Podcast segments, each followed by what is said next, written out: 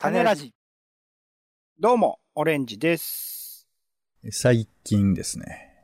新しいドラマがまだ始まりまして、これは見なくちゃなーと録画をしているだけで全然見てないですけど、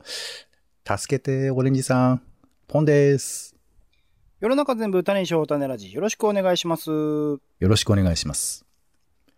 気になる映画、テレビ、イベント、展示、様々な娯楽ごとを拾いますタネラジタネスケのコーナーです。はい、ということで都内近郊の我々が行きたいと思ったイベントを探してご紹介しているコーナーです。はい、ではまずは先週楽しんだ娯楽ごとからピックアップする感想ピックアップです。オレンジさんお願いします。はい。なんかしちがつ入ってからですね、しちがつついたちはめちゃくちゃいろんな映画の公開あったんですけど、ちょっとこの、まあ、にさんしゅうかんぐらいは控えめみたいなところはあったりするので、今週見た映画は、えー、劇場でね、見た映画は、そう、ラブ&サンダーという エムシーユー の最新作だけでした。で他にも展示でね、えー、もう終わっちゃってるかな、えー、国立映画アーカイブでやっていた日本の映画館という展示であるとか、あとは東京都写真美術館でやっているアバンガルド勃興近代日本の前衛写真とかね、見てきて、まあ、日本の映画館はすごく、あのー、まあ映画好きとしても今までの映画館の歴史とかを知れて、日本におけるね、えー、そこら辺は写真も含めてすごく良かったですね。で、えー、今週印象に残ったのは、えーベターコールソウルというネットフリックスのドラマが、えー、としちがつじゅういちにちから、えー、とシーズンろくのボリュームにということでエピソードはちからかな、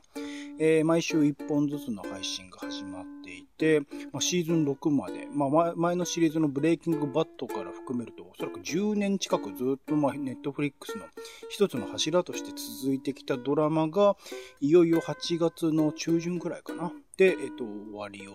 迎えるということで、過去作からずーっと見ているんですけど、全然追いつかないまま今、一気に飛んでシーズンろくに行って、なんか間になんかいろいろな本当に人間ドラマが起きたんだろうなという想像のもとに最新シリーズを見ているので、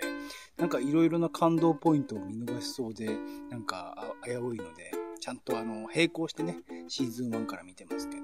なかなかこれは、この前のね、ストレンジャーシングスほどにはこう気軽に追いつけと言えないというか、本当ずっとこう集中して見なきゃいけない、映画的映画映像的にもすごく凝ってるし、ストーリーもすごく、まあ、ゆったりと人間を細かに描写していくドラマだったりする。めちゃくちゃ面白いんですけどね、あのコミカルだし、うん、あの人間キャラクターも一人一人立ってて面白いんですけど、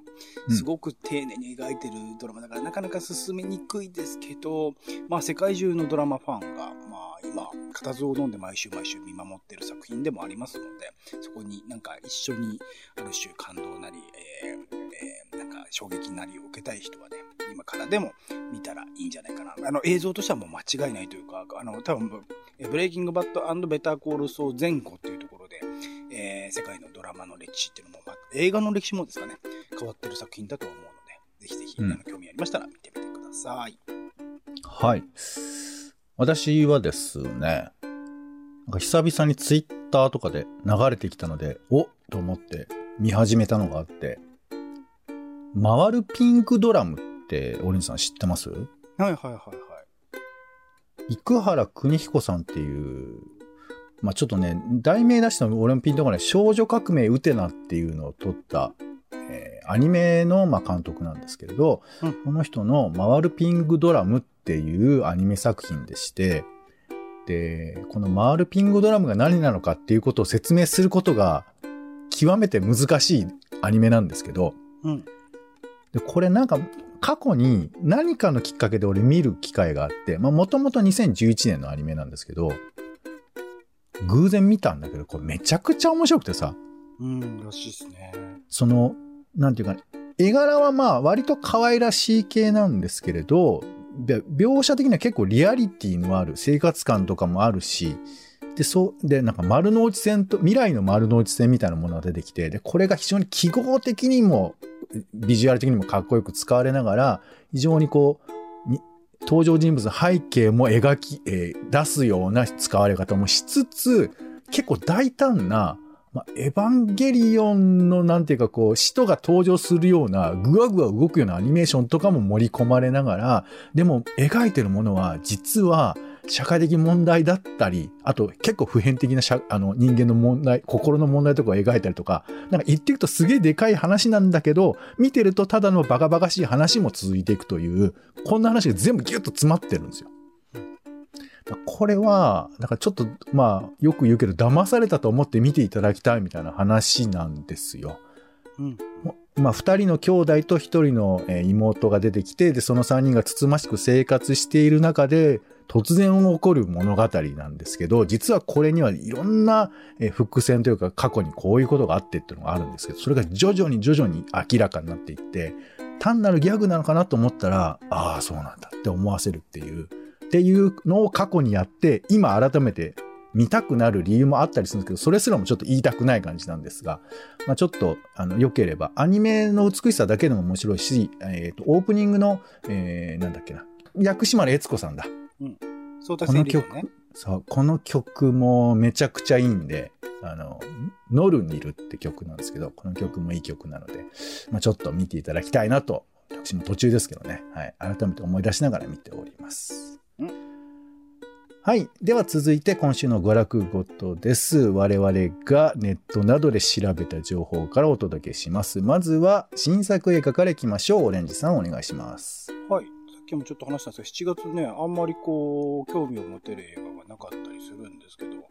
その中で、えー、アバタロー戦隊ドンブラザーズザ・ムービー進化初恋ヒーローということで、まあ、ポンさんもね、今見てるんですかね。えー、アバタロー戦隊ドンブラザーズいろいろ話題になってますけど、僕まだちょっとですね、全然見られてなくて、これはいきなり劇場版から入っていいものなのかちょっと悩ましいところで、なんか、え、これ、あとまだ半年ぐらい続きますよね。はい。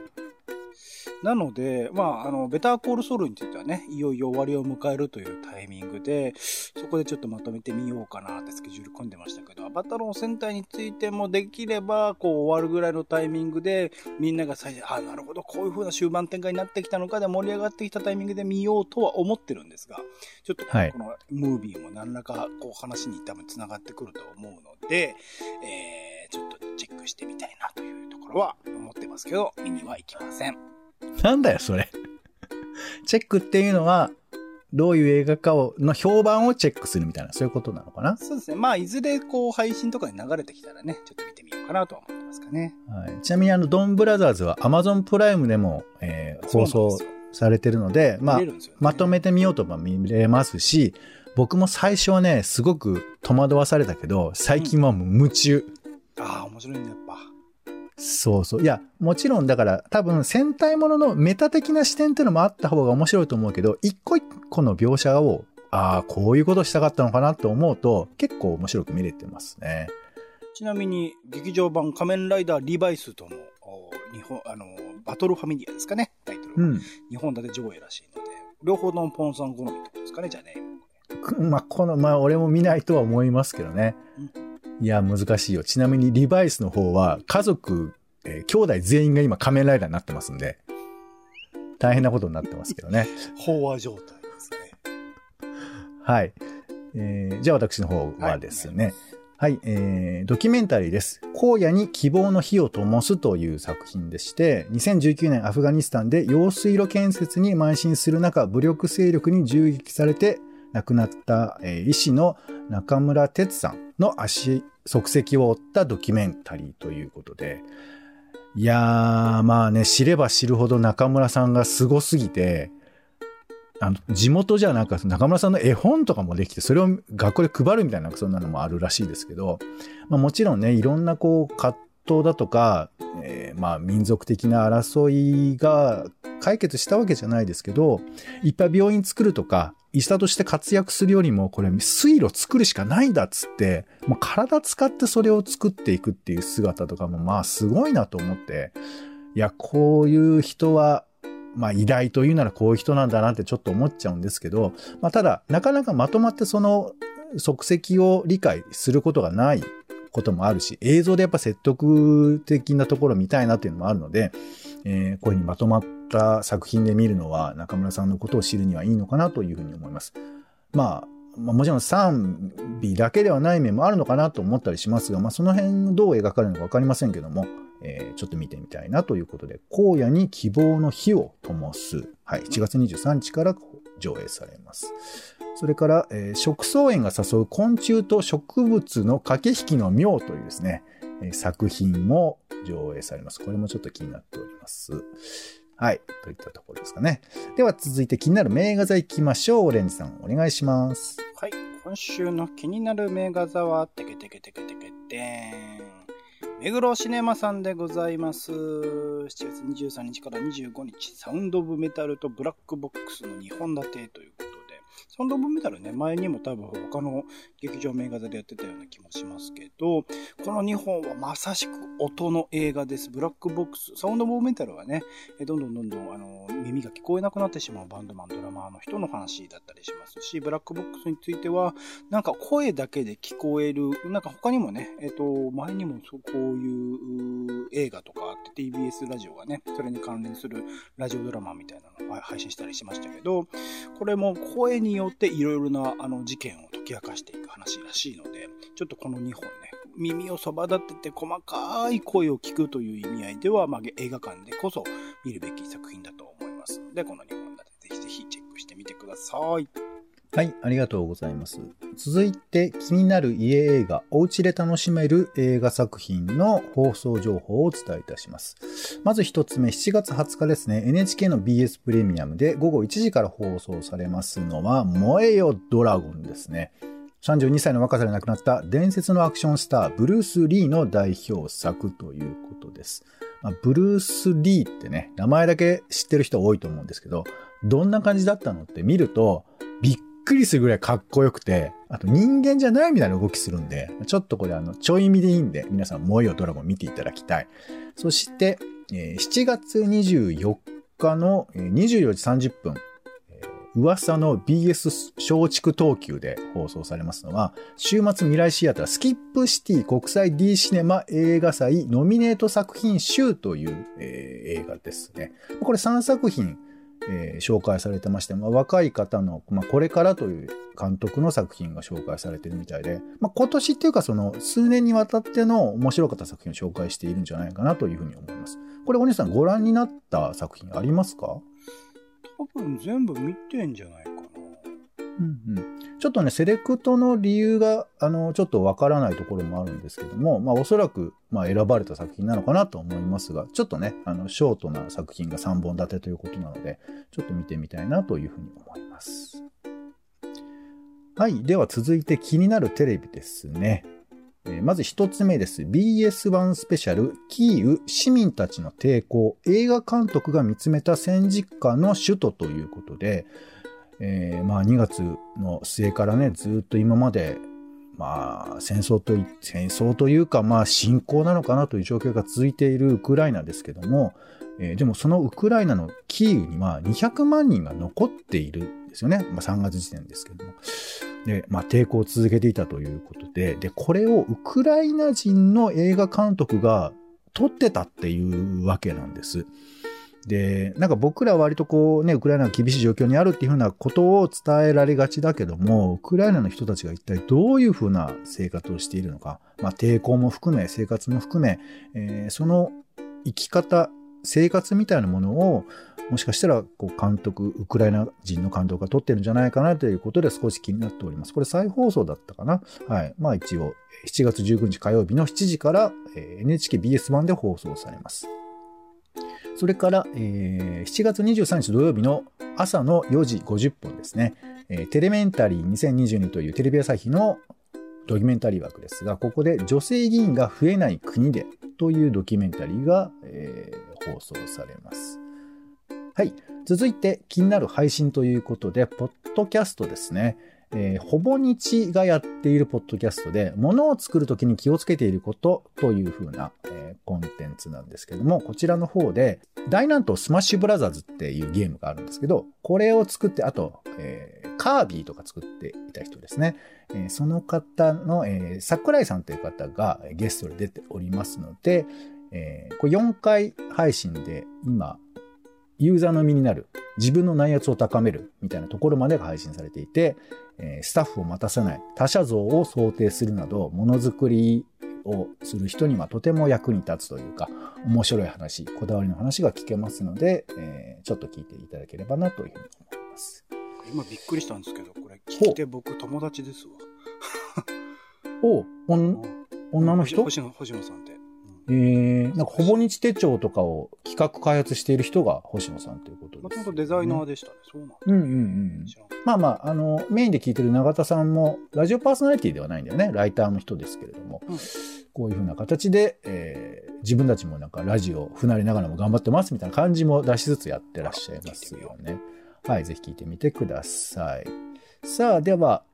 気になるイベント参りましょうか。オレンジさんお願いします。はい、えー、ゼロというかマイナスごくらいから聞きたいジャニーズの文化と音楽ということで、おうおう、えー、気になる。美学校さんでずっとね、えっと、クラシックとかシティポップとか音楽に関するうなんかそういうまとめて、えー、講義するみたいなのありますけど、今回ジャニーズの文化と音楽というところで、まあ今までねジャニーズの音楽も多種多様なものを海外から特にねジャニーさん意図的に取り入れて作ってたりして、時々すげえいい曲、時々って結構なね打率で出してるとは思うんですけど、まあ、そういったものをある種振り返る企画を今回やるらしいです。しちがつにじゅうさんにちのじゅうさんじからじゅうしちじ、えーと、基本はオンラインになるのかな、現地でも見れるみたいですけどやるみたいなので、えー、ジャニーズに興味がある人、まあ、ジャニーズの音楽にね興味ある人ぜひぜひチェックしてみるといいと思います。あとです